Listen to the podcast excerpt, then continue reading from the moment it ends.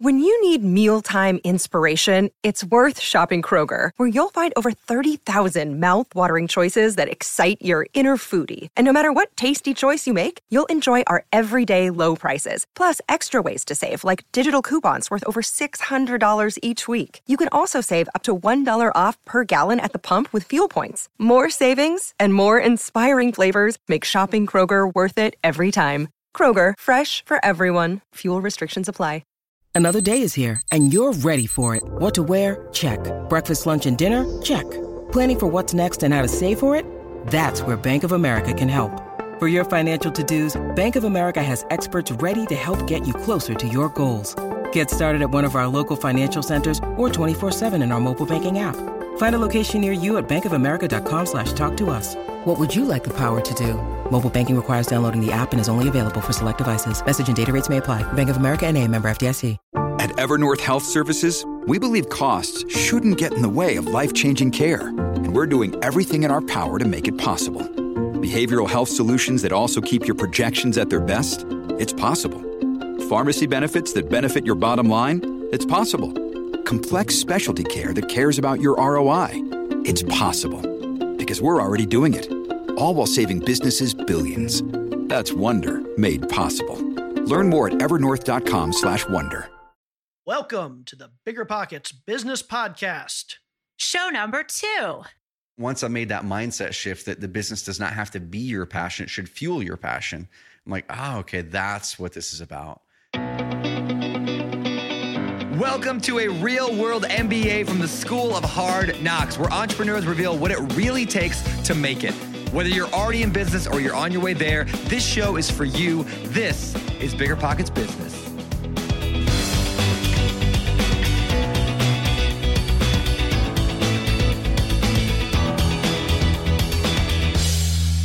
Welcome, everybody, to the Bigger Pockets Business Podcast. I am your co host, Jay Scott, here today with my lovely co host and amazing negotiator, Carol Scott. How are you doing today, Carol Scott? I am doing super great. Although I got to tell you, this latest negotiation over the domain name is wearing me right out. You know, I'm a good negotiator. Like, I'm a really good negotiator, but this whole situation, I don't even know where to go with it.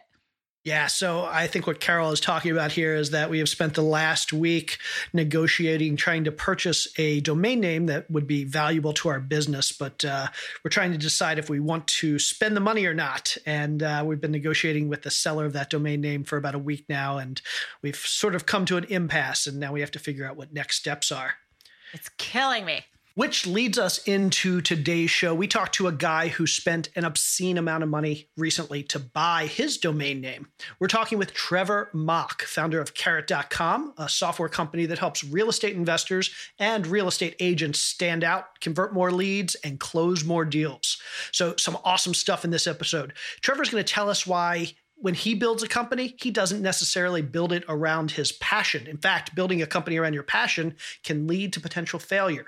He tells us about how we can build a strong brand for our company, both a strong brand to our customers externally and also a strong brand internally with our employees. He gives us a few great tips for how we can better utilize Google to improve our search ranking if we have an online business. And one of my very favorite parts, Trevor tells us about this awesome concept that he's got. It's called the energy audit. And I'll tell you what, it will completely change the way you think about your daily routine. Okay, well, before we jump into our episode, let's hear a quick word from our sponsor. All right, guys, real estate investing is known for a lot of things, mainly making a very select group of people a whole lot of money. But being an online cutting edge experience is usually not one of those hallmarks. Well, Thanks to Fundrise, that's no longer the case. Fundrise is the future of real estate investing. Their revolutionary model is transforming the industry thanks to their software, which cuts out the costly middlemen and removes old market inefficiencies. Fundrise delivers the kind of investing power you typically only see at the big institutions and can now bring real estate's unique potential for long term growth and cash flow to individual investors like us. Getting started is simple and usually takes less than five minutes. When you invest with Fundrise, you'll be instantly diversified across dozens of real estate projects, each one carefully vetted and actively managed by Fundrise's team of real estate professionals. Then you can use their intuitive investor dashboard and real time reporting system to monitor the progress of each property in your portfolio. Now that's the future of real estate investing. So, are you ready to get started? Then visit fundrise.com slash BP business. That's F U N D R I S E dot com slash BP business. And you'll get the first three months of fees waived. Again, that's fundrise.com slash BP business. So without any further ado, let's jump right in. So let's welcome Trevor Mauch to the podcast. How you doing, Trevor? I'm doing excellent. I, I am crazy pumped about this new podcast you guys have, and just honored to be a part of it. Uh, it's gonna be fun. I'm excited to have you too, Trevor. It's I think it's such good timing too with the with the launch and acquisition of carrot.com and it's just perfect timing. Hey, we're hey, so hey, excited spoiler, to talk to you. spoiler oh, alert. spoiler alert. Okay. Dang, guilty. right. Right, I'm, off I'm, the I'm bat. wearing my carrot National Carrot Day shirt. So if you're watching the video, uh, we printed these special shirts last last week. It was International Carrot Day two weeks ago, April 4th. and uh, April ev- 4th. that's everybody right, knows man. International Carrot Day. Everybody, everybody does now, right? Okay. Uh, so, Trevor, I, not funny story, but interesting story. I first heard of you about five years ago. Um, Mm-hmm. And I believe that's around the time you launched Carrot. Uh, Carol and I moved from Atlanta to the DC area back in 2013. And then in early 2014, we bought our first property in Maryland and we bought it from a wholesaler. And I was doing some research on her at the time because we always like to research the people we're buying properties from. And the first thing that came up was a video that she did with you. And it was your, it turns out it was your very first customer video review that you ever did with Carrot. Her name was uh, Brittany Bowling. Oh yeah, yeah. and- and so uh, that was my first introduction to you. That was my first introduction to Carrot. And so I've kind of been following you for the last five years and following Carrot for the last five years. So just a interesting uh, story there that uh, I think I, I came across you right, at, right about the beginning. So anyway, we're going to talk a lot about Carrot, obviously, but I want to step back. And can you tell us a little bit about your backstory? Can you tell us a little bit about when you first got that entrepreneurial itch and, and how you got to where you are now? Dude, it, it's such a good question because you hear all the time on entrepreneur podcasts where almost every time it's like, man, I, I was I had the, the lemonade stand, you know, I was I was going to school selling candy bars. The other, that wasn't me, dude. I didn't want to do any of that stuff. I I, I wanted nothing to do with business growing up. Uh, my parents had both started small businesses when I was young, and uh, out of necessity. It wasn't because they were born entrepreneurs. Neither one of their parents were entrepreneurs. One was a, a farmer, which you could say that there's entrepreneurial in there, but that was out of need. They were always broke.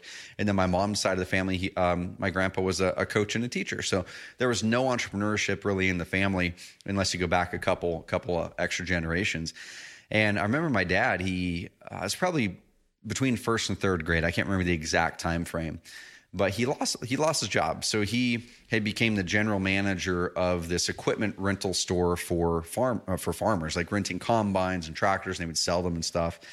And the business was in terrible shape when my dad stepped in. And so he basically kind of came in to help wind things down. So he was without a job. And that was the first experience i ever had was he goes like I, I could either make another i could either go get another job or he chose to create his own. And he started a company and they've done very well for themselves. They still have those companies today. My mom started one in our basement. So I remember people coming in that are having weddings, and she was a, a wedding planner. They'd literally come into our basement, sit down with her in our basement. She had shelves downstairs in our basement with napkins on them and cake tops and stuff like that. And so for me, I didn't see it as entrepreneurship. I saw it as my parents doing what they needed to do to put food in our tables. We were never rich.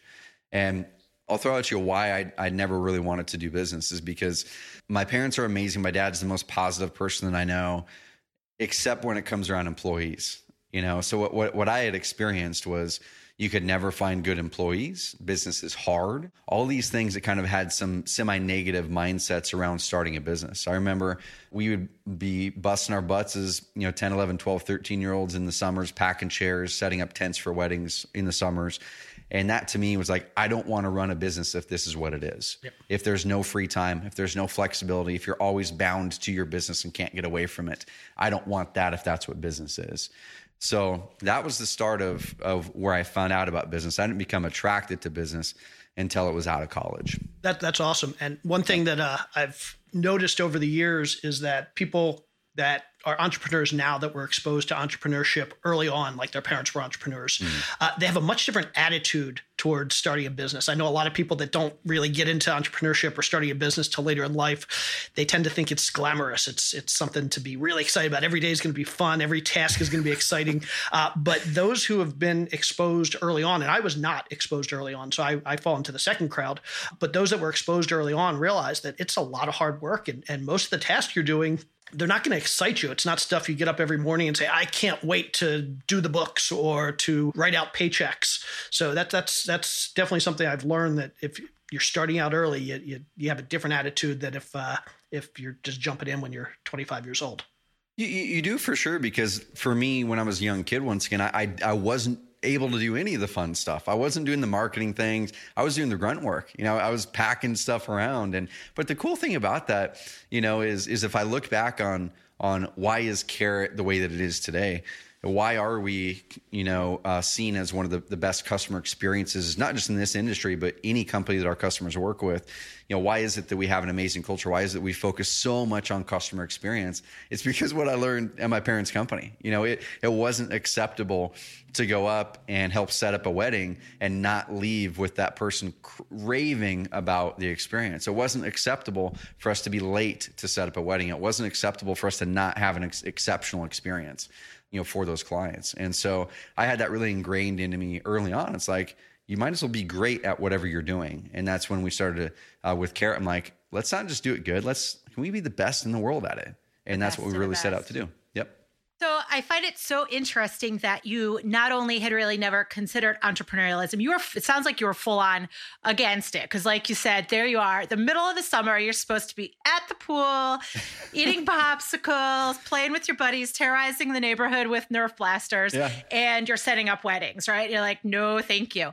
Yet yeah. you still went on to do what you're doing now. So, what was that turning point? What was that defining moment where you said, "Huh, I do want to be an entrepreneur"? A, a, couple different things actually. So I get into high school and I thought I wanted to be a doctor. Okay, because I'm like I'm going to go the opposite direction of this business thing. I think being a doctor sounds cool. It's kind of like you have these traditional money mindsets that people tell you that doctor equals successful, lawyer equals successful, some sort of profession equals success, right? And stable. And um, and in high school, I took a, a, class called health occupations class, and this is the first lesson: is I think people need to dabble, people need to explore and dabble a lot. And in health, health occupations class, I learned pretty darn quick I wasn't going to be a, a, orthopedic surgeon when I almost fainted in the in the emergency room watching a basic procedure uh, in health occupations class. I'm like, all right, let's check that one off. I dabbled, experimented, don't want to be in the health field.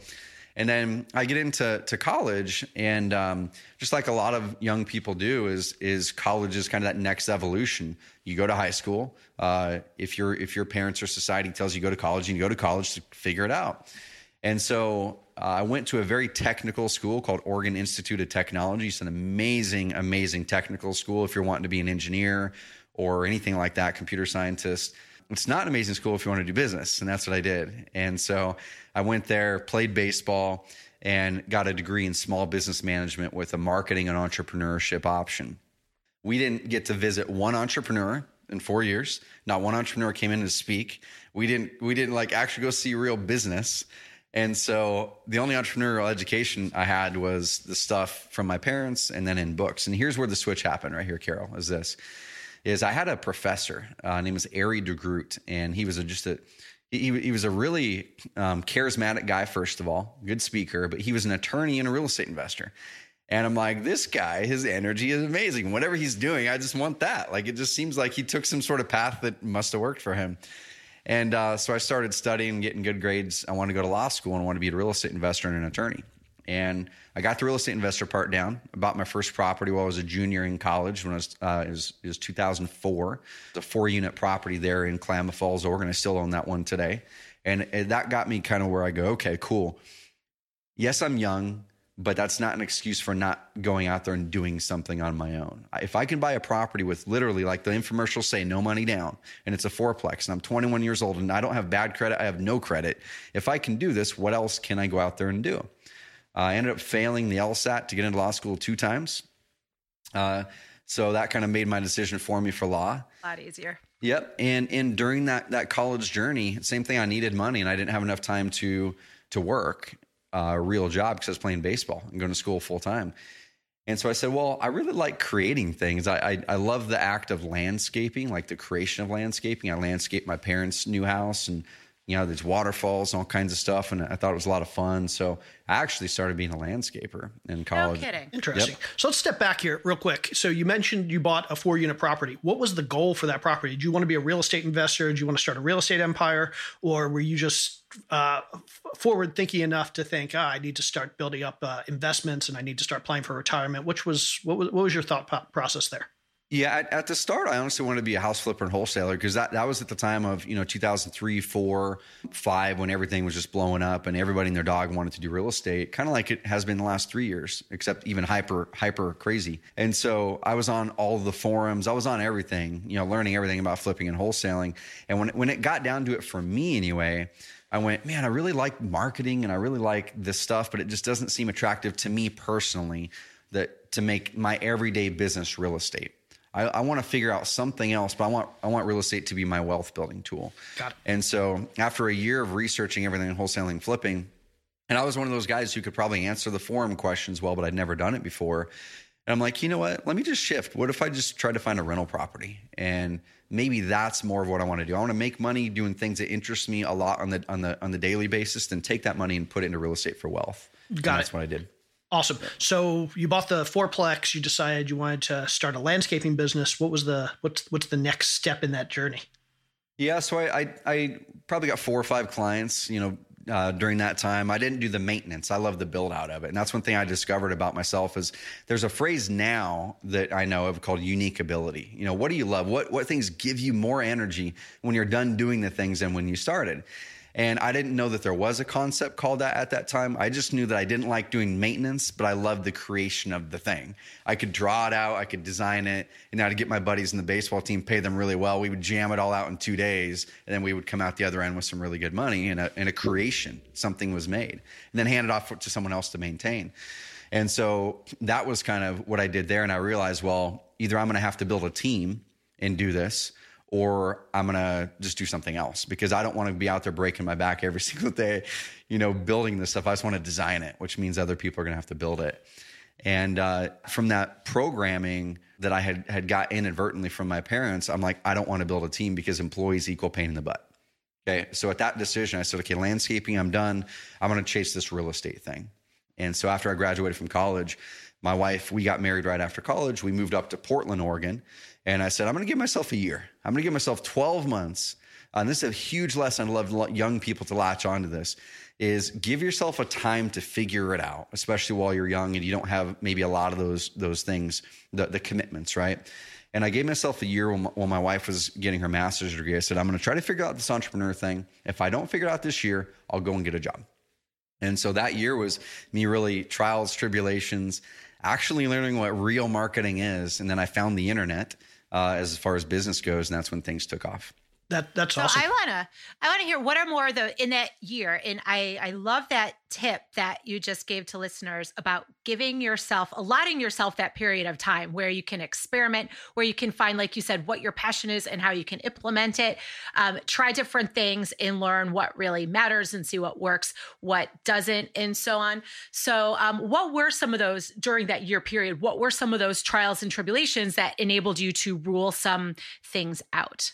Yeah. So the, the first thing for me, Carol, is number one, be open to new ideas. I came in, had had no clue what I was going to do. I just want to. I knew I wanted to learn about marketing. So my uncle, who was one of my clients, paid me almost nothing, but I so appreciate the opportunity that he paid me something so I could pay my bills and learn marketing. He had a mortgage brokerage company that he worked for.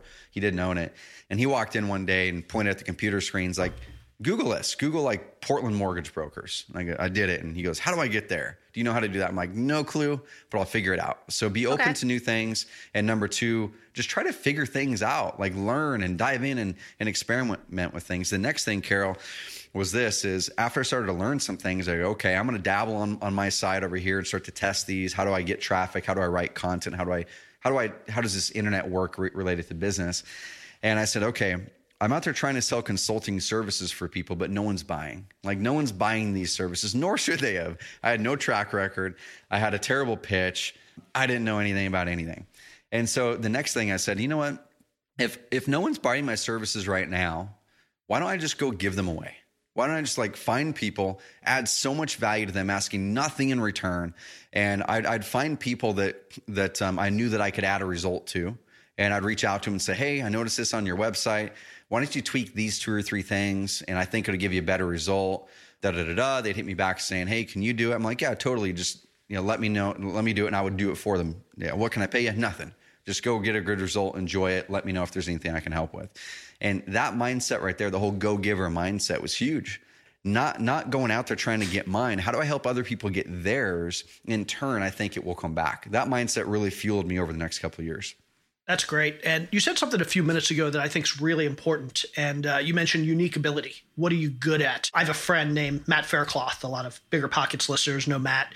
And he struck me the first time I heard him. Somebody walked up to him, like uh, an aspiring real estate investor, and started talking to him, looking for advice. And Matt cut off the conversation. The first thing he asked the guy was, What's your superpower? And I love that question. It's basically asking, What are you really good at? What's your, in your terms or in your words, your, what's your unique ability? And then focus your aspirations, your business, whatever you're going to do in life around that unique ability, around that superpower. So many of us are, we're, it's ingrained in our head when we grow up. Our parents tell us, you can be anything you want to be. Figure out something you love and do what you love. And I mean, if, if it were that simple, I'd be a professional baseball player. Um, Me too, man. Yeah, Me but too. I'm never going to be a professional baseball player as much as I love it. Yep. So there's more than just doing what you love. There's figuring out what your unique, unique ability is and what you're good at. So what's your advice to people when they're trying to find that intersection of what they love and what they're good at to, to, to forge a path forward? Man, I, I could literally talk about this topic for, th- for three hours. I was meeting with my, one of my employees at the coffee shop right before this morning, and that was a lot of what our talk about you know, was about. And it all comes down to this one- this one word. And the, the advice, and I'll tell you what the word is here in a second. But the advice that you had mentioned there uh, a second ago, Jay, with your friend who who talked about your superpower. I, dude, I had heard the, the same feedback. I'd heard the same advice. People told me the same thing. And over those next few years, as I started, uh, as I started my own online publishing company, I was doing what, what most would have considered at that time my superpower. I was pretty good at marketing. Okay. I was, I was, uh, people would pay me a lot of money to execute marketing stuff for them, and I would do it for my own company as well. That's what people would say. Hey, his superpower is online marketing stuff. Okay. The problem is when I was going down that route and just chasing what I'm really, really good at, it actually wasn't the things that that that I should have been chasing. It made me miserable. And this is, I think, it's some of the the most well intentioned, but but for me, for for me personally, worst advice that I have ever received is really dive in on you know all in on, on your superpower what you're good at. And here's why. Here's why and then i'll give people a, a, a different twist to it. Is during the years from 2007 2000 let's say 2008 through 2010 i had started an online company. We did pretty darn good revenue for being an early 20 something year old guy um, you know, mid six figures and made some good money. But I remember 2010 very vividly waking up. You know, we had our first daughter in 2010, McKinley. We have three kids now, four, six, and eight. And that year, it was kind of a turning point for me because I'm going, oh my gosh. So I've figured out how to make money. Check, you know, check that part. Took two or three years to get there, but figure out how to make some money. Um, but why isn't this entrepreneurial dream there? Like, I thought that this entrepreneur, like the clouds were going to part. As soon as I made this six figure income, the clouds were going to part. I figured this thing out, right?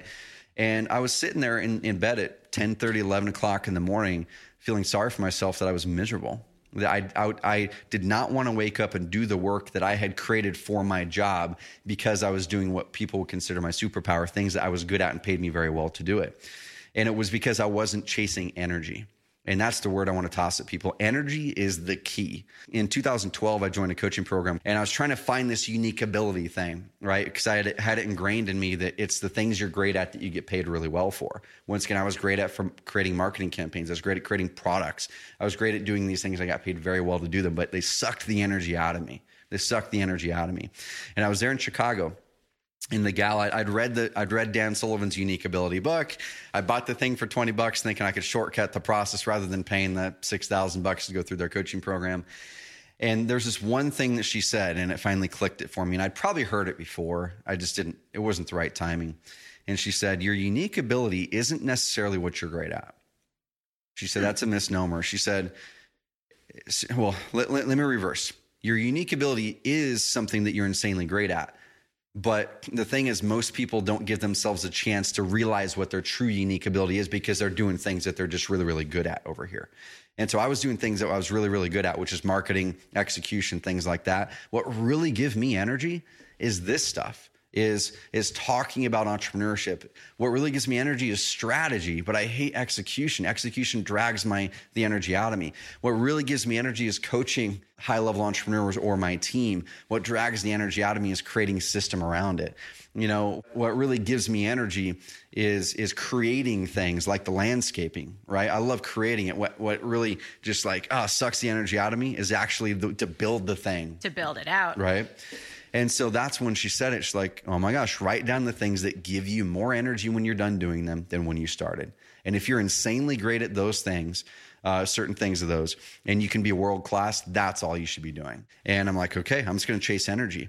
The stuff that I'm getting paid really well for, that a lot of people would say is my superpower, it was only my superpower because I didn't give myself a chance to really do the things that are my unique ability. How do I make it to where I switch it to where things that I'm making a lot of money at, I'm really, really good at, I don't want to do those anymore, even though that's 90% of my income. How do I switch it to where I'm mainly doing things that give me high energy and then have someone else do this other stuff that makes money? Okay. So you have these things that you're really good at and you know you're mm-hmm. good at them, but they aren't necessarily the things that give you your energy.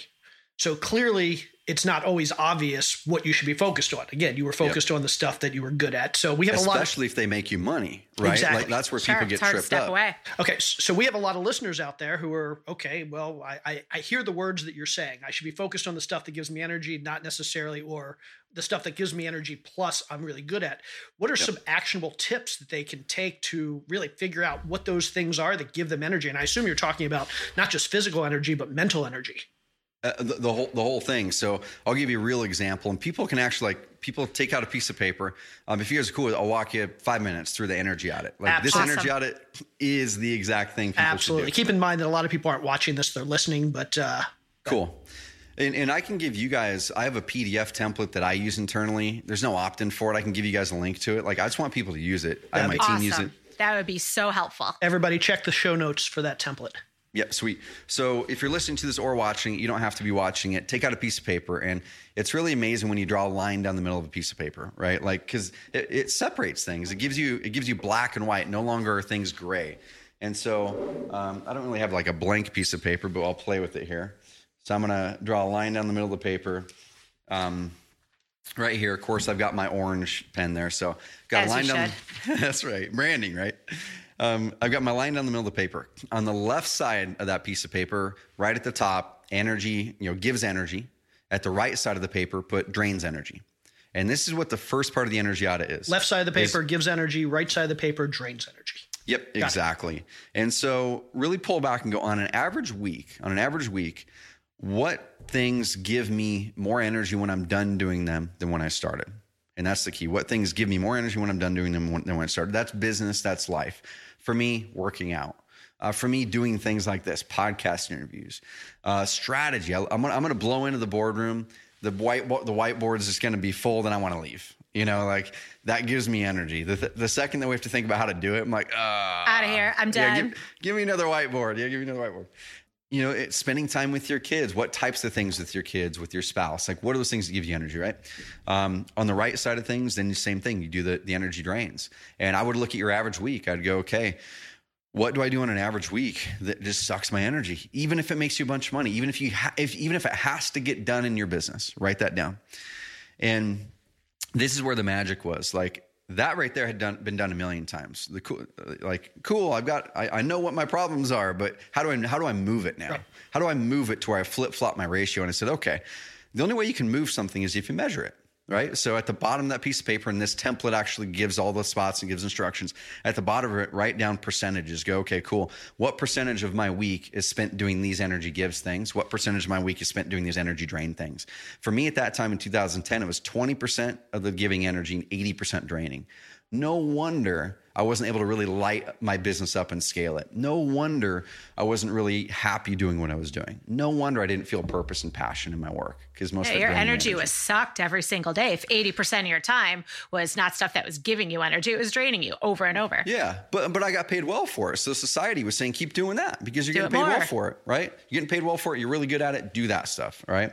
And and so you have your percentage, and you go, okay, my aim over the next two three years, each quarter, is to do this 15 minute energy audit, and I'm going to move things one by one over, and over time, I'm going to move it from 20 percent. Uh, energy drain, uh, energy giving to 80% energy energy giving. Today I'm about 80 to 85% of my life today work in life is is energy giving now. And so what you do then on the right side is you take your energy draining stuff and you go, okay, what are the one, two, or three things that are just killing me the most right now, even if they make you a bunch of money? And circle those and write how many hours per week are you spending in each one of those activities. So here's an example, a real world example. One of the things that built Carrot to one of the fast growing companies in America is our content. We write a long, a lot of long format content, ranks really well in Google, gets people in there, builds expertise and trust, converts them into a customer of ours, right? And so I'm looking at it going, oh my gosh, I'm really good at this. Like one of the best people out there at writing long format content, but I hate it. Like I hate it. Yeah, and it makes us a lot of over it. money. Yeah, right. And it makes us a lot of money. So how do I stop doing that? And I'm the only one in our company that can do that right now at, at this level. And so I'm writing that in like eight hours. Okay. Then there was probably something else on there too. And then I go, okay, eight hours, I'm going to gain back if I can get rid of that. How do I get rid of that? And that was hard because we place we place these mental limiting beliefs in our mind, going, "Well, I've got to do that. No one else in my company can do it, or I can't stop doing that because it makes us money. So therefore, I've got to do it." And I'm like, you know what? If I can get rid of that and add something that gives me energy, I think I'm gonna actually be way more productive in my business and happier. And if I'm more productive and happier, therefore everything's gonna be better. So I took that and I said, I'm gonna take that same eight hours and put it over here to these two things that give me energy. One of them is doing interviews, doing talks on entrepreneurship and stuff. But I didn't know how to make money doing that. I didn't have a podcast at that time. So, so wait a second. So you now have this long form content writing that you're really good at, but sucks energy from you. You're going to take that off your plate, but you're the only one in your company can, that can do that. So, how exactly did you get that off your plate? Yep. The first thing is I had to give myself permission that I wasn't the only one that had to do that, um, that someone else could do it if I created process. Right. So I pulled That's back and I said, cool. So I circled those one or two things I wanted to get off my plate. I circled the one thing that I wanted to add that gave me energy, even though I had no clue how I was going to make money with it, which was doing a podcast. And I said, okay, cool. Um, that's my first thing I need to do this quarter is how do I get that article writing thing off of my lap? What I did is I pulled back and I documented for about a day. I documented my process and how to write great content. And then I went out there and found the best possible writer that I could find and pay him a crazy amount of money. And I paid him thousand dollars an article. Some of them were up to two thousand dollars to write one article, which people would look at that and go, "That's insane." Well, maybe it was, but this guy ended up becoming the editor in chief of Shopify Plus. Like, the guy who ran Shopify Plus's entire content team was my writer for two years, and that- Invaluable. really valuable, right? So he came in and just started writing it. I didn't have to train him because he was already amazing. I documented how I do some stuff, but he made it way better. And I'm like, cool, that's done now. It takes some money out of budget, but that's okay. I'm going to go over here and just do podcasts now. And that lit things up. And now we make a lot of money with our podcast because the culture and the energy that we built with it. That that's awesome, and it reinforces uh, an idea that I like to throw out to people who come to me and ask, "How can I scale my business? How can my, I make my business more efficient? How can I grow my business?" And the first thing I remind them of: everything in your business requires one of two things. It either requires time or it requires money. And if you have an inefficient business, it, it's going to require both. But if you're running an efficient business, everything you do is going to take either time or money. And as a business owner, you need to decide which of those is more valuable to you. And you did a great job of explaining it. For you, what's more valuable is is your time. You need your time to spend on the things that don't drain your energy, that give you energy. And so, as a business owner, you need to be willing to spend the money to get that other stuff off your plate. And there's no middle ground. There's no way you can do it without spending time or money, but you need to be able to make that decision. And there, there's no shame in saying, I'm going to spend money to get this off my plate. Because what you're doing is you're saying, I'm investing in my business, I'm investing in myself. I may not be making the best financial decision today, but this is what's going to allow me to get my business to where I want it to be a year from now, or five years from now, or five, ten, or ten years from now. And you need to do that for every aspect of your business because ultimately you want your business to be able to operate without you. Yep. And the only way to do that is to document, to, to create systems and processes and start getting things off your plate. Man, you, you said something really important. I want I want people to to go back and, and let this sink into their mind for a second. Is as you mentioned, maybe it's not the best financial decision for me personally today to spend this money to have someone do it. And I 100% agree with you because what happened with that, guys, is is is Jay said it's either got to be time or money. Okay, for me, I had more money than time at the start of the company, so I had to dig in and do things I was good at, but I didn't like to get to get momentum going and that's part of what we have to do like you got to go okay what are, what are the things what, what's that income level that i got to get to so i can start to bring in people right to help with this thing and that's where i started to make that mindset shift and start to get rid of some of those mindsets that i had ingrained into me from my from my um, upbringing about employees are a pain in the butt. You can't find good people. They steal from you because they did steal from my parents, like multiple six figures, some of the most trusted people in the company. And so at that time, I'm going, okay. And, and this is really what hit it for me, uh, Jay and Carol, is this is, is right around 2000, it was probably end of 2014, maybe 2015, after just hustling my butt off for that first year, year and a half starting Carrot um, I didn't pay myself a dime from the company for 18 months. And I had some money coming in from consulting and some rental property stuff. But I didn't pay myself a dime because I said, okay, can we get can we get some traction with this? Number one, and I'm going to take all of my profits and put it back into people. Um, but I still had this limiting belief that people equaled pain in the butt. And so I'm like, I'm gonna keep my team small, and we're not gonna get any more than five or six or seven people because that equals you know pain in the butt. That's what I had learned. And after putting in so many late nights writing these articles and just hustling my butt off trying to create, to create the business, I don't even know how many hours I worked. Like, I can't tell you. Was it 100 hours a week? I don't know. I was having fun doing it, but it was a lot of hours. And I remember a family trip. We were driving over the mountain. It's about a three hour three hour trip to my parents' house. Middle of the day, uh, after I'd pulled a bender, you know, the, during that week writing content, uh, I was thinking, well, shoot, I'm going to stay up, uh, going to get home from work gonna have family time, dinner, put the kids to bed, a little bit of time with my wife, and then at 11 o'clock, I'll open up my computer and I'll work for th- two, three, four hours, writing content, catch up on stuff. And I thought, well, it's not impacting the family, right? Because uh, they, they still get the time, and I, I, will just work on less sleep. It's not impacting the family. It's the hustle and grind modes mindset. And we were driving down to Klamath Falls, and it was after I did a three in the morning bedtime, which was normal for me at that time. And one second I was awake, and the next second I wasn't. So we were up in the Whoa. mountains, guardrail. And I just remember literally being awake one second and not even feeling like I was getting ready to fall asleep. And then the next second, just like in the movies, you, you, you go, there's no way it would have actually been this close, right? The movies are like, oh, the, the, the bumper scrapes the guardrail. Like, no way it would have been that close. It would have, it's just, that's movie stuff. That's exactly what happened. Mm. I woke up, there's a ravine. Um, I see see us going towards the guardrail, and just in enough time.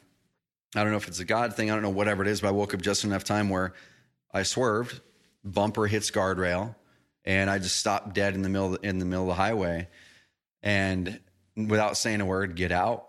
And uh, you know, I'm like almost like tearing up here talking about it because my three kids were in the back seat, but uh, or two of them were in the back seat. I don't remember the oh year oh specifically. That anyway, and so I get out my wife was looking at me because she was reading and she didn't even see what happened.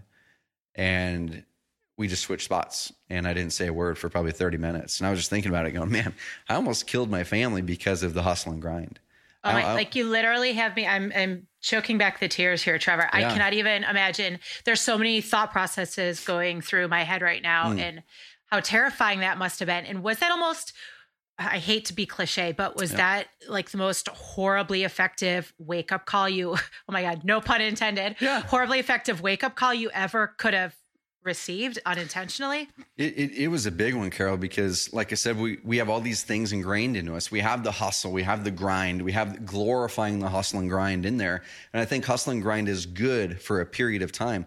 If, if you look at gears, like you think of what a grind is, grinding gears can only grind for so long before the whole machine breaks. And I think people glorify the grind so much thinking it can be a perpetual lifestyle. It can't be. And so for me, I had been grinding for two years thinking I'm just going to keep doing it. I don't need to build a big team because big team equals pain in the butt. And, but I still want this entrepreneurial dream. I want freedom. I want flexibility. I want to grow those finances. I want to make an impact. And at that moment, that was a, a life changer for me because then I'm going, okay, I need to really go all in on this unique ability thing. I need to really go all in on on what the process that I had started creating, which was the energy audit. And I need to regain my time back. I need to make this business so it fuels my passion, so it truly is something that can run without me and grow without me if I wanted to, not to where I'm supporting it, where it can support me. And from that second, I literally went cold turkey. Uh, I almost, I almost overcorrected the wrong, uh, overcorrected so far the other way. I didn't work one night or one weekend for two years after that. Uh, two Wow. years. Computer would stay in the truck. That's great. That's that's. I, I mean, I know a lot of people, especially these days. Anybody that's on Facebook and and and has has seen the Facebook posts about, hey, are you are you sleeping past three thirty a.m. because you're wasting your day, and Yep. if you're not working eighteen hours a day, you're you're not hustling. You're not uh, you're you're not doing what you need to do. But business is it's a marathon. It's not a sprint, and Right. you can't. That's not sustainable. Yeah, some of us have to work eighteen hours a day for a couple weeks at a time, um, but you have to think of it from from the the long the long, long play. term health implications perspective too. Not just not just what it's doing in the short term Good, good but for you and long good for your business. Yeah. absolutely all, yes. all, all that stuff and that, that was the big that was a big changing thing for, for me and i want people to really take this to heart is really think about why are we starting these businesses? You know what why why are we doing this? Is is it just to make money? If that's the case you know I, I make more money today than i ever thought i could ever make in a year. And it doesn't make me any happier you know what what makes me happy what makes me happy is is really creating a business with real people with real impact what makes me happy is is is that is impact and um, so for me at that point, I go, what mental programming do I have to get get out of my brain to to do this? Because obviously it wasn't really working. The money side we were getting traction, but the whole entrepreneurial dream thing, freedom, flexibility, finances, and impact wasn't happening. none of the above Yep. And so I said, well, ma- maybe that mental programming that I had adopted growing up isn't correct. Maybe Sure. you can build a great team with great people and actually make your life easier than it being harder. And I made that decision right there. I'm like, because I can no longer work work nights or weekends, I'm not doing it anymore. Therefore, I have to build a team to make up for for me cutting my hours way back. And that's what I did. And and I would never ever ever do it differently, uh, other than doing it earlier. And I'm just so grateful now that when you look at at really creating a company with the team, whether it's two people or 25 like we have now, we'll be over probably 35 by the end of the year. Uh, to me, it's like one of the most amazing things when you get it right, because now I can truly step away for I could step away, step away for six months, and this business will be bigger if, when I came back if I wanted to. Okay, I want to take a quick break from the show to tell you how our sponsor, WizeHire, can help you grow your business. WizeHire helps you understand your own personality and the personalities of job candidates, which is totally crucial if you're trying to find the perfect match for a position. They do this by using the DISC personality assessment. And if you're unfamiliar with it, DISC is a simple survey that explains a lot about you and it helps you build better relationships. The BiggerPockets staff actually uses the DISC assessment in their teams. So here's how it works. WizeHire's simple software and expert hiring coaches help you write a quality job description. And then they post your ad to 60 plus job boards, including Indeed, LinkedIn, and ZipRecruiter. Once your candidates start applying, WizeHire automatically gives them a personality assessment and stores their score as well as their resume in one place for you to review. Over 3,000 small businesses and teams trust WizeHire to help them grow. So check it out today at wizehire.com. That's W I Z E hire.com. So you were hustling and grinding and hustling and grinding for two years and you were not sleeping and just avoided a potential horrible tragedy. So you had that mindset shift where you realized you needed to hire people. They, they wouldn't be necessarily a bad thing, which was previously ingrained in you. You wanted to build this company with the team. So how does that play into how you started Carrot? Where, where there's a transition there. Let's, let's, let's start building this thing out with the help of other people and grow so what was that that first little nugget that was like there is there is some potential here for something different with the help of other people and let's grow this So this is where it gets fun. Like this, this is where my business journey as it gets fun. All the other years, I learned so much, and, and that all built up to what we were able to do today, which is cool. But right around right around that moment too, you know, right I, right at the time we were starting Carrot after my previous company, and I was doing things that paid me well but didn't give me energy. You know, then I shifted over to how do I build something and get more focused and focus on fewer things. Is I wrote these things I call non-negotiables down. And between those companies, that, that publishing company, I sold my 50% share in that just to get just to get out of it. Love my business partner. We still do business today. We have a mastermind we've been doing for 10 years, so we're great friends. But uh, that was the first thing I had to do, Carol, was okay, let me really focus on fewer but better things, first of all. Uh, I think uh, in general, entrepreneurs have this mindset that being a serial entrepreneur with five, six, seven businesses is a cool thing. They look at guys like Richard Branson, go, he's got 180 companies, like he can do it. He doesn't run any of them. Yep. Like that's, that's right. the thing. Not even a little bit. Yeah, he doesn't run any of them. So he's figured out his unique ability, what gives him energy, what he's insanely great at, potentially world class at, and then he hi- finds people to, to run the companies. Where we fall into, into traps is we're running five different companies and we think that's cool. Yeah. And so at that time, I cut ties from all companies except for one software company I had invested in, which is blowing up now. And then I said, what's my next thing? And what what do I want to make sure that this next thing really always does or follows? What what are those guiding principles? And I wrote non-negotiables down there, these five non-negotiables. And I said, cool. Any business I ever start from here on out has to match these five non-negotiables. Otherwise, I'm going to shift the business or stop it. number two, um, I so, stopped so, beating my, so what were those five non-negotiables for you? Yeah, well, one of them one of them was I wasn't having a lot of fun in general in my previous company because I wasn't doing unique ability stuff. So uh, one of them was was was have fun. Uh, next thing was uh, build something, build an asset, uh, a valuable asset that matters. Before I was doing kind of transactional stuff, right? And when you start to look at legacy, you go, well, if I'm if I have a business that's transactional, am I really building something that can be an asset for my family? Am I really building a long term deal? And my previous company wasn't. So I'm like, okay, I need to pick a business model that actually builds an asset. Um, that's where the software thing came in. Because I invested in a software company, I saw recurring revenue and the predictability of that. I'm like, that's amazing. I want predictability. That was that was uh, non-negotiable number three is predictable, consistent finances. Because when you have predictable, consistent finances, what happens is you actually get freedom and flexibility. Like you can't have freedom and flexibility without predictability and consistency on the financial side of things. So you see a lot of people that they might be rich, they might have millions in the bank, but they're boom and bust. They make 200 grand one month and the next month they make 35,000. They're stressed every month and they do not have freedom and flexibility, even though they've got the money. So I'm like, cool, we've got to have the, the predictability and consistency. One of them was focus on my unique abilities. That's number four. I'll go all in on my unique abilities. The fifth one, I'm trying to pull it up here. I honestly can't remember what the fifth one is right now. And, and, that's okay. The the reason I didn't ask you that question as a gotcha type question. No, but totally. I, but I think it's so important. I, I, hear people all the time saying, yeah, we wrote out our mission statement for our company. Here are our company values. Here are my non negotiables, to use your term. Um, but then as soon as it's written or as soon as it's like in a, a, a Word doc somewhere, it's forgotten about. And it's not fact, lived and implemented on a daily basis, right? right? And, and, the fact that you wrote this five, six, seven years ago, and you can still rattle off what these five things are, that's so important. And it's it's just a good lesson for our listeners that if you're going to take the time, these things are important enough to think about and write down, don't just write them down and forget about them. Write them down and, and live them. Keep them, read it every day. Exactly. And, and, the important thing here is so I, I pulled up the, the, document. I got them all but the one. So sing, singular focus on the big thing was the fifth one because I had so many things where I was doing I was doing a lot of activities before. I'm like, I just want to focus on one thing and be really good at it. And let's see let's see what can happen if I just do one thing and be really good at it. And so that was the fifth one. The funny thing is here, guys, is the non-negotiables. The reason I couldn't rattle all five of them off is because that is what got me started to start Carrot. Was like, what are my what are my guidelines? Once we got into year two or year three, like the first year with Carrot, I'm going, okay, I just want to see if I can focus on one darn thing, and if this if this idea that I've got actually has any legs. And that's all my mission is going to be this year. Yep there's not i don't have a life purpose right now other than to be an amazing father amazing husband and to try to be the best entrepreneur i can be which i can only do that if i focus on one thing.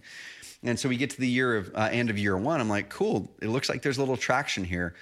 Let me make a contract with myself for one more year. This goes all the way back to my contract with myself out of college. Let me get, give myself one full year, 12 months, not 10 months, not if I can't figure it out in six months, I'll go get a job. It's I'm going to give myself 12 months, a contract for the year with myself.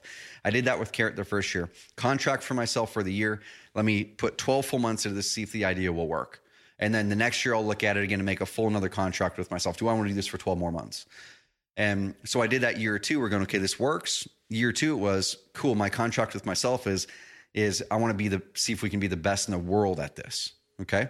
So by the end of year two, we're like, all right, I think we're getting there. We're not there yet, but I think we're getting there. Year three, the new contract with myself for those next 12 months was like, okay, I really believe that we either are or are very close to being the best in the world at what we do in our niche. But eh, what happens when we get there? Like, what's next? And then I'm like, I want to build something that has purpose and matters. And right around there is when I started to really dive in and adopt unique ability in a big way and really made that mental mindset shift to go, you know what? If we're really going to make a go of this, I've got to build a team. And how do I build an amazing team? I'm going to model companies and people that built great cultures.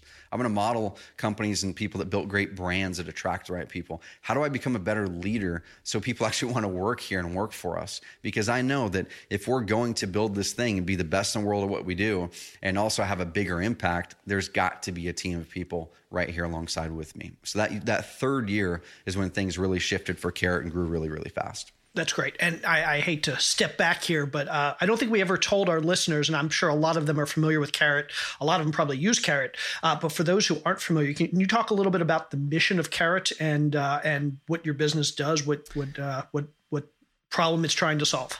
For sure. So the the problem we're trying to solve is. Uh, my background is on online lead generation, content marketing, and conversion rate optimization. How do you make your websites and online marketing actually work better, have a higher ROI? And that's what I did for years before Carrot.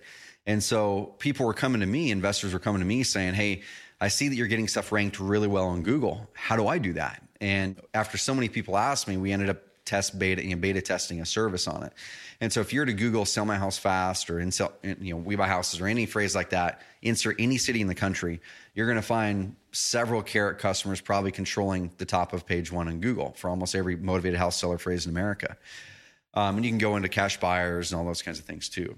So we help you get in front of your highest quality and best prospects online as a real estate investor and now an agent. And then we help you convert them into a lead at a much higher rate once they get to your website. That's what we do. We work with a lot of the biggest home buyers and, and uh, house flippers, wholesalers in the country, now agents.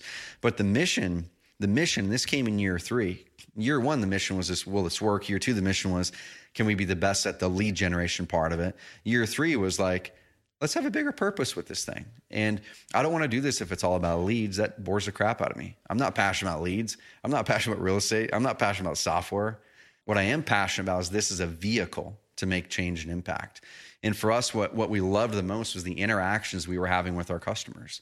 It was how do we change our customers and our market's mind and elevate the experience that people expect to have with companies, not just in the real estate market, I want to I want to change the perception. Every single person that ever interacts with Carrot, I want them to compare that experience with any company they ever work with and elevate what they expect business to do.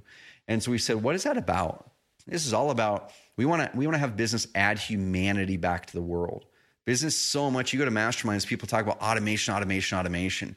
Automation is good, but automation should only happen if you're automating out low touch, low value things and putting the human and, and, amplifying the human touch somewhere else. So many businesses automate out the human touch to make the ROI bigger. And we're like, no. If, if everyone's packing the, like you look at kids these days or even a, a lot of adults, no one no one talking like you're in an elevator, everyone's looks down at this thing. Like hu- humanity is slowly slipping away and can we use business to add humanity back in the equation? That's awesome. I know we have a bunch of listeners who are actually trying to start businesses like Carrot, not necessarily in the real estate space, but they're trying to break into content marketing and, and building uh, online businesses, services that can get the attention of customers. And that's something that Carrot obviously has been amazing at, that you've been amazing at, at, at doing. So, can you give us some tips? So, for those people who can't just get a, a, a, carrot website because they're not necessarily in the real estate space, can you give us some tips for how those people who are in the online space that want to do a better job of acquiring customers, of getting to the top of Google, um, of gaining attention for themselves and their businesses? What are some tips that they can do to, to, to do that? Yep, the, there's a couple right here, and it's funny. I, I, was thinking about this the other day, and I re- recorded a podcast on it that'll be published here in a couple weeks on on on our podcast. And, and, just for people that might be interested, uh, you run a podcast called Carrot Cast, and we'll have a, a, link to that in the show notes. That's right, the Carrot Cast, man. Um, and so when I really boiled down, what what was it that made that helped Carrot get to where we are? Uh, it was it was a lot of things, but two things in this respect: content and context, right? Because like there's a lot of people who put out a lot of content and you can gain gain attention putting out a lot of content. But if you don't then, uh, if, if you're not the best possible solution for them, you're not going to get their loyalty. That's where the context part comes in, right? With Carrot, we have amazing content, but then the context comes in the fact that we can prove that our tool is the best. We can prove that our tool will actually solve their problem better than anything else out there. And so that's the first thing I would really challenge people to do is number one, you've got to really pull back and look at your product. You've got to really pull back and look at your service and go, is it fundamentally better than the other options out there? because you can put out as much content as you want, but once again, your loyalty, you're not going to have loyalty if you aren't truly the better option. Okay, so focus on your product, focus on actually delivering a better result, a better a, a, better solution to their problem. Number one. Number two, now go out there and go, what are the questions that people are asking around this? What are the main problems they're having? What are the main objections they're having? Write those down on a piece of paper, and then start every single week just doing videos on those things. Um, and you can do writing, but video just really cracks through the clutter these days in a big way. And I, have got a framework, and this is exactly what I would have people do first. Is it's almost like a bullseye. So if you picture a bullseye with three rungs to it, the center of the bullseye is what, what I call brand, right? Brand is the center of the bullseye. The next rung outside of that is what I call discovery.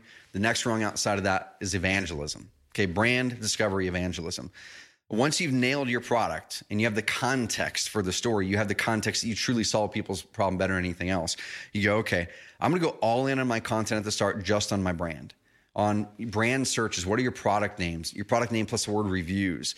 If you're if you're in a lot of your marketing, Google your name, Google your product, Google Google your product plus the word review, see what pops up in Google because that's the conversation that your market is seeing when they're researching for you.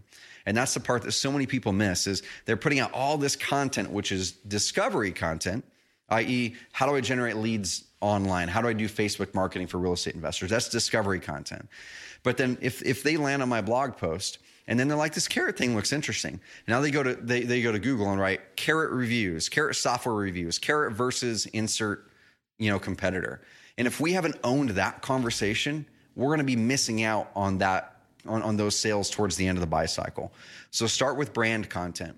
Okay. Put a video up on your website about who you are, why you do what you do, what you believe in. Because when people do research on your company, when they're close to the end of the buy cycle, they're going to go to your about page. They want to see who the heck you are. So close that sale on your about page and then completely control the conversation around your brand. One thing that we've done to illustrate this, if you Google carrot or investor carrot reviews, you're going to see pretty much all of page one we curated. It's either some of our affiliates who are like, hey, what if we collaborate with you to do a video review on Carrot? That'd be pretty cool. And it's like we we actually drove those. Or you'll see BiggerPockets forums pop up, right? And so we go, well, well, we don't own BiggerPockets, but it is the the most amazing forum out there. How do we go out there and just add so much value to these forums that when people land on these, when they're researching us and our competitors, that it's clear that we're the best. And so sure. we, we joined all of those forum conversations that were popping up when you research our brand, and we essentially own them. We own them. And so that's what I'd focus on, guys, is make sure your product is amazing. It truly is the best, has a clear, unique selling proposition, and then start to Google search all of your brand phrases, see where you need to control the conversation, start to create content on those brand searches, and then you start to create content on discovery phrases, on the main questions, the main objections, the the you know Facebook marketing for real estate investors types of phrases. Great. So it's I find this so interesting that that this tip is really just focus on all these different parts of your brand and that it's all about the branding, branding, branding, and looking at it the bullseye where you've got branding and then branch that out into discovery, branch that out into evangelism. I'm curious in looking at your website and you and I, am looking at the different kinds of uh, the different kind of employees you have in in the way you build out your culture. Would you almost say that you've got the branding, discovery, and evangelism to externally grow your company. Do, do you think, Trevor, that you almost take that whole concept of brand discovery and evangelism, bring it in house, bring it internally, and feed that into the culture of how you run your business so that all of your people who are working for you are working with all of those same type of concepts to make your business flourish? I love it. That's such a good question. So, yes, um, if you were to walk around the offices or half of our team or more of our half of our team is remote. So, like how do you bake that into the culture with a remote team right even people in, in baltimore on our team or california they're decked out in carrot stuff all day. Like we don't ask them to, but when they join the company, they get a big old box mailed to them that lands on their first day of, of, of work, and and it, it, gets them all swagged out. It gets their core values. Like we send them a core values poster. I've got mine right there. Everybody gets a core values poster. This big old huge colorful thing. It's on their walls, no matter where they are that they work with us. Um, we have a, a, channel in our Slack channel called the Thread of Awesomeness. This is the Awesomeness channel, and we put that in place in 2015 because we're going, man there's so many people on our team that are doing amazing things, but they don't know the impact that they're actually having on our customers. Sorry. Imagine if they knew and, and every single day saw the impact they're having on people, how much how much more connected they would be with our mission, how much more connected they'd be with helping our clients. And so we incentivized our team members and we created process around how do you create amazing stories with customers? What questions do you ask people in live chat rather than just helping them upload their logo and then you finish it? You ask them a question like, How are you loving Carrot so far? Not how are you liking Carrot so far? How are you loving Carrot so far? Uh, or if you see that they're getting a bunch of leads, you proactively reach out to them and say, Hey, I see you're getting a bunch of leads. Are these turning into deals? You start the conversation. And so they end up every single day, there's amazing, amazing success stories that are getting put into the, the Awesomeness channel. And after about two years of incentivizing people to do that, we remove the incentives and it has stuck in the culture where people are just pumped to go, I want to celebrate our customer. I want to celebrate the success of our customer. I want to celebrate the stories of those customers and, and get them out there and really wrap, like you said, around the brand. So along with brand, I know there's an interesting story that uh, I'd love to share with our listeners now, and I'm sure you're probably excited to share it with uh, with our listeners now as well. Uh, a couple weeks ago on Carrot Day, April 4th, 2019, uh, you launched a new domain name for uh, for Carrot. Can you tell us a little bit? Uh, can you go into the story behind the new domain name and what brought that about, and and just some of the interesting details there? I think they'll come out quickly. Yeah. So about a year, well four years ago, we're like, if we're going to do this carrot thing, it'd be kind of cool to own carrot.com. And so we look it up, and there's an artist who owned carrot.com from like the beginning of the internet. His name is Michael. And he was an amazing, amazing artist, and he would never answer emails from me. You know, I'd, I'd, make offers that I thought were crazy, like crazy prices, and and and he never answered my emails. And probably two years ago, my CTO hits me up and he's like, "Dude, pull up carrot.com." And I did, and it was a coming soon page for another tech company. And go, man, we lost that. You know, it's like, uh, we'll stick with on carrot, I guess. But over the last two years, it's really amplified as we've grown even more. And we're almost 6,000 active members right now. It's like over the last two years, we've really realized how confused a lot of people are on what our brand actually is. Probably half of the market calls us on carrot as a company name. Like they'd say, I, I love on carrot. And the only thing about OnCarrot was our domain name. So that's a really, really good lesson for people. For people, a lot of people think about domain names as it relates to SEO, to search engine optimization, but they forget that oftentimes your domain name almost replaces your company name in people's some people's minds. So, so let me your brand. Let, let me ask you a question. If you had it to do over again, if you knew that you couldn't get carrot.com, it just wasn't going to be affordable and, and it wasn't for many years, would you have chosen a different business name if you had to start over again? Um, I, I don't know, man, because it's that's a really good question. I don't know. I just really like the name Carrot, man. I I I, I think it works, and uh, I can't think of another better name, you know, for us right now. So I don't know, but it's kind of one of those things. I think things happen for a reason, uh-huh. and uh, if, if, we if we never would have been able to acquire Carrot.com, I think we'd be just fine. But where it re- where it really completely shifted in our minds was was same thing every every level in business every year in business i make a new contract with myself i go okay what is my contract this year and about a year and a half ago as we were leading into 2018 we were looking at things going okay we're making more money than we ever thought we would at this company like we never aspired to build this company and scale it to where it is never did we just, every year we'd set a new contract. Year one is can we make something that works and people want. Year two was can we be the best in the world at this niche. Year three was how do we make more purpose with this business. Year four became what does that next level look like? And is it always just in the real estate market? And at that point, we go, okay, if we're going to go big with this thing, if we're going to go all in on our brand, let's go all in on the brand. We've got to own carrot.com. Okay. We've got to do it. And that led into a series of different things. Uh, we lost it, we got it, we lost it, we got it. And then it ends up landing up on, um, we never got it, but it ends, it ends up landing on a GoDaddy.com auction. It is about eight, eight, 10, 12 months ago my CTO is like, dude, this is on GoDaddy.com auctions. What's going on? So we hopped over there and we were going to bid it up or, you know, towards that last day, there was like a week left and it was almost at a hundred grand with a week left. And we're going, geez, this is going to be expensive. Like, how, how bad do we really want this thing? how, how all in are, are we really on not just the brand carrot? We were all in on brand carrot. The question was, and this is a big lesson, how all in are we on our mission? How all in hmm. are we on our mission? Because this isn't about making this. We never would have invested what we invested in this domain, guys, if we were just going to stay in the real estate market. We never would have. We could completely continue doing what we're doing with oncarrot.com. We'd have been just fine. But when we looked at it and went, okay, what was our original intent with this company?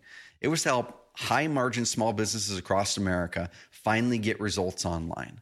They're all online. They're all, they all they all got simple, free, cheap, easy websites set up, or they had a mom and pop web developer set up. They look pretty, but they're not performing. We think we can solve that better than anyone else. Let's start in the real estate industry, and so that's where where the calculations became a lot more stronger as we were going. Okay, when I used to think twenty grand for this domain name was a lot, we're going okay. This is probably gonna be our last chance to ever buy it, and let's see how real we are with this business.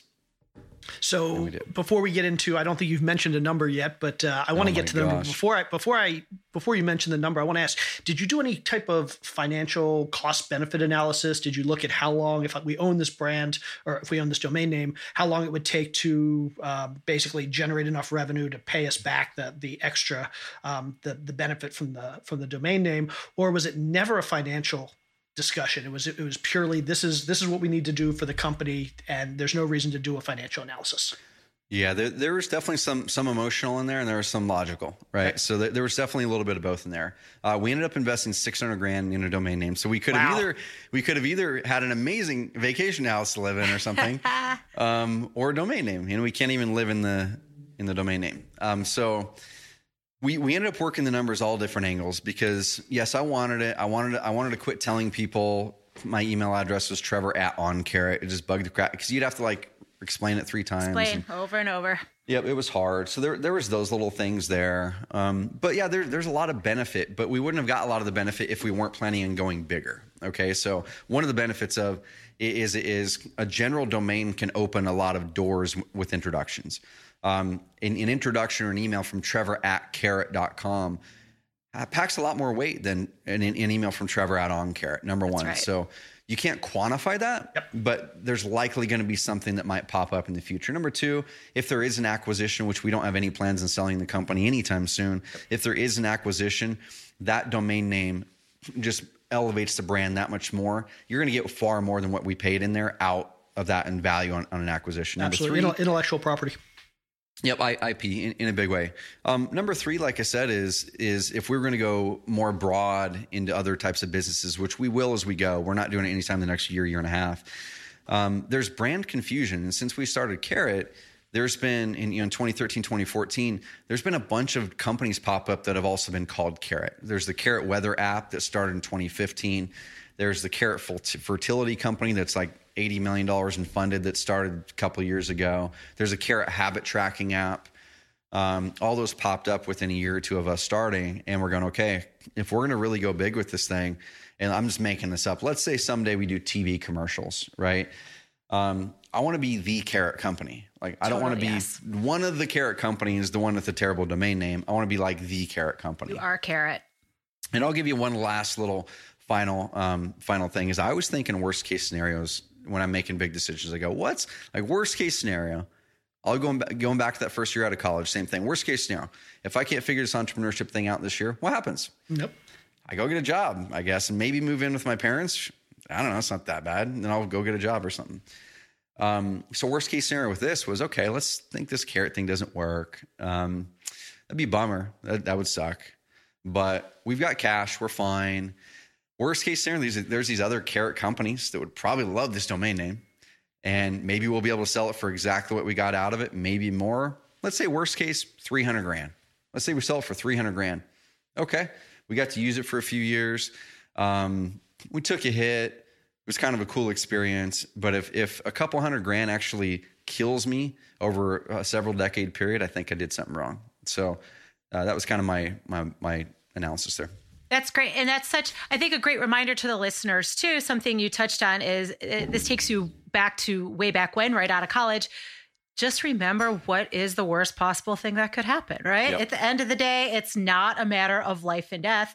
Your Yep. kids didn't go off the cliff into a ravine. Everyone's happy and everyone's alive. In worst case scenario, we lose a little bit of cash and we move on. So do that worst case scenario exercise and it'll all work itself out. Yep. It, and, and like I said, like so many so many people forget to to equate in there your like to me the worst case scenario of, of not taking the leap is usually way worse than the worst case scenario of taking it. You know, so the worst case scenario of me um, not taking that that year out of college is I end up getting a job that I get locked into. Then we end up having a family, and I feel like I can't leave it because there's less flexibility now because it's a, a steady paycheck. I'm 10, 15 years in. I, I hate my life.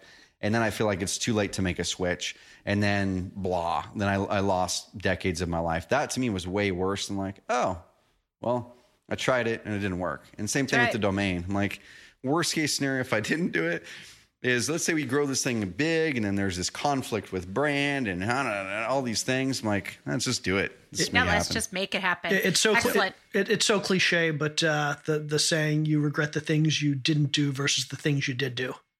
Yep. So, so one more question, Trevor. What is your biggest challenge in your business these days?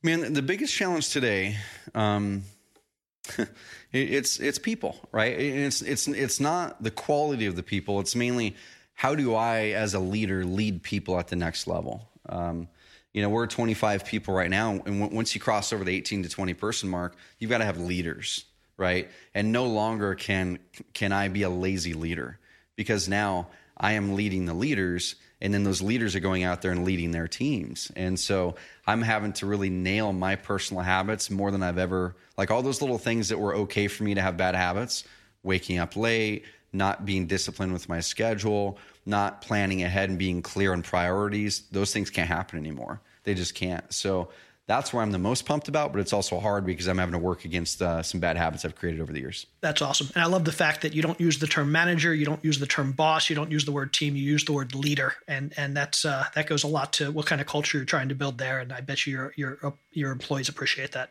Thank you.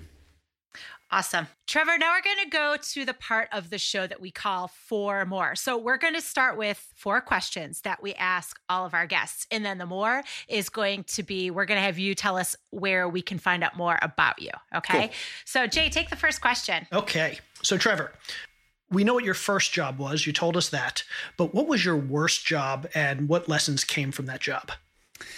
It's it's so funny, man. Like I've never had a real job other than you know doing that stuff with my parents. Because after college, I just started taking on some things. I I I think the worst ones. Hmm, that's such a good question, man. So the very very first core value on the carrot core value that I love the most. It's not at the top, but it's the one I love the most. Is be a beacon of positivity and possibility. And that question right there, like I think I'm so clouded to negativity. I can't even. I literally can't even think about what my worst was. Um, Okay, which is weird. That's a good question, though. Good enough. So That's fine. That's fine. I'm going to ask you a different one. Okay. What's so what's a big opportunity somewhere along the way that you said no to? And do you think it was the right decision to have said no? Yeah, the, there was one really early on uh, when I was in. I was about a year and a half out of college, and I was starting to learn some of this marketing stuff. There's a company called Agora Publishing, and Agora Publishing is a huge company, right? And they had a division, and they still have a division called Early to Rise, and it was kind of the healthy, wealthy, wise division of the company. And um, I had worked my way into getting to know the people who led that. And I was one of the finalists to lead the company. I was completely underqualified. I should not have done it. Uh, therefore, and that's the reason I didn't get hired. But I actually, that was an amazing opportunity to get mentored by some of the smartest marketers in the world. And I let my own insecurities get in the way from me actually stepping forward and showing my best self. So that would have been an amazing opportunity. Uh, but at the same time, things happen for a reason. Um, so that would have been cool. Working with my, um, Mark Ford, Mike, Mike, Michael Masterson, uh, all those guys would have been amazing. Sure. Great. So, question number three there's a lot of bad advice out there, both in your industry and in business in general. What's the worst advice you've ever been given, and how would you improve on that? How would you improve on that advice uh, if you were to give it to somebody else? Yeah, the the worst advice kind of kind of goes back to what we had talked about a little bit sooner. And the thing is, it's such well intentioned advice, and maybe maybe it's unique to different people too, right? where the, the advice I was just hammering, hammering, hammering, people were hammering into me were, were the two things follow your passion, i.e., build a business around your passion. I so wish, like you said, I've got the baseball clock back there. I grew up playing baseball. My dad yep. played professional baseball. I was not, I was not destined for that. But I was banging my head against the wall for years, going, man, why? There must be something wrong with me. Why can I not figure out how to create a business that's my passion? Like, why can I not figure that out? And so once I made that mindset shift that the business does not have to be your passion, passion, it should fuel your passion. I'm like, oh, okay, that's what this is about. Like, I don't have to build a business around mountain biking. I don't have to build a business around these these other things, golf or whatever. I just need to build a business that lights me up, that does that does good, and that fuels the passion, fuels the things I'm, I'm good at. And then the last part of it is the business has to be interesting, right? It's got to be interesting to you. It doesn't have to be your passion, but it's got to be interesting to you. So, the software world is crazy interesting to me. Excellent. Okay, so our fourth question is now we know that you splurged on carrot.com $600,000. And I think you're agreeing that as of right now, it's absolutely totally worth it. Yeah. So, other than that example right there, what's something else that you've splurged on, either in your at home life or mm. your professional life or however, wherever it fits into your life, a splurge that you've made that was totally worth it? Yep. Uh, two things really quick. So, one of them, 2010, I wrote my very first ever life list. It's still back there. I have to retrace it over with pen every couple years. And on there was, I was visualizing where I wanted to live. And I, I would visualize myself waking up in a house with a big window in our bedroom, overlooking a body of water that inspired me and like a bunch of property. So, we bought three acres on the North Umpqua River here in Southern Oregon two and a half years ago. And uh, that was a splurge, but um, we're going to be there for a long, long, long, long time. So that's something I'm, I'm awesome. proud of. You know, same thing. The window, like literally, the window overlooks this amazing stretch of the river. So that was a splurge. We're renovating right now, and it's turning out to be more of a splurge than we expected as renovations happen.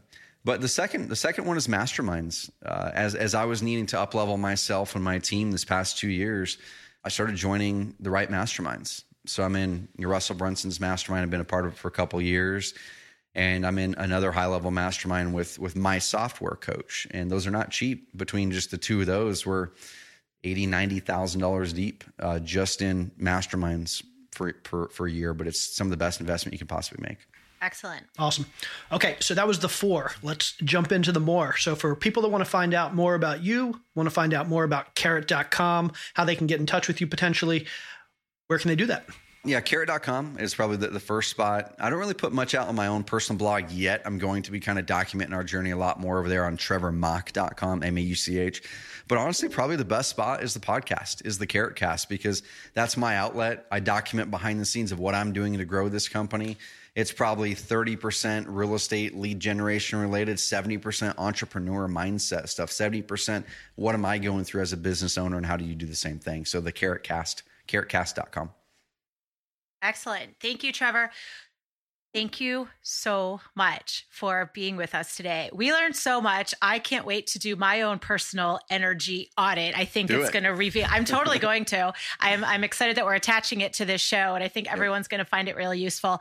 And I can't wait to see where it takes me. So thanks again for all the great information you shared. It was an awesome time talking with you. Thank you, guys. No, I, I had a blast, and if there's anything at all that I can do for you guys or your listeners or promoting the heck out of this podcast uh, let me know. I love what you guys are doing and we'd love to support it. We appreciate that. Thanks so much, Trevor.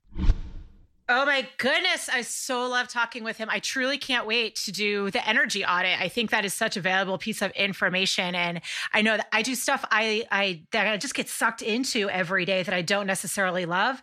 And I really can't wait to be able to find a, a concrete way to shift that to really do the stuff that truly fuels my energy.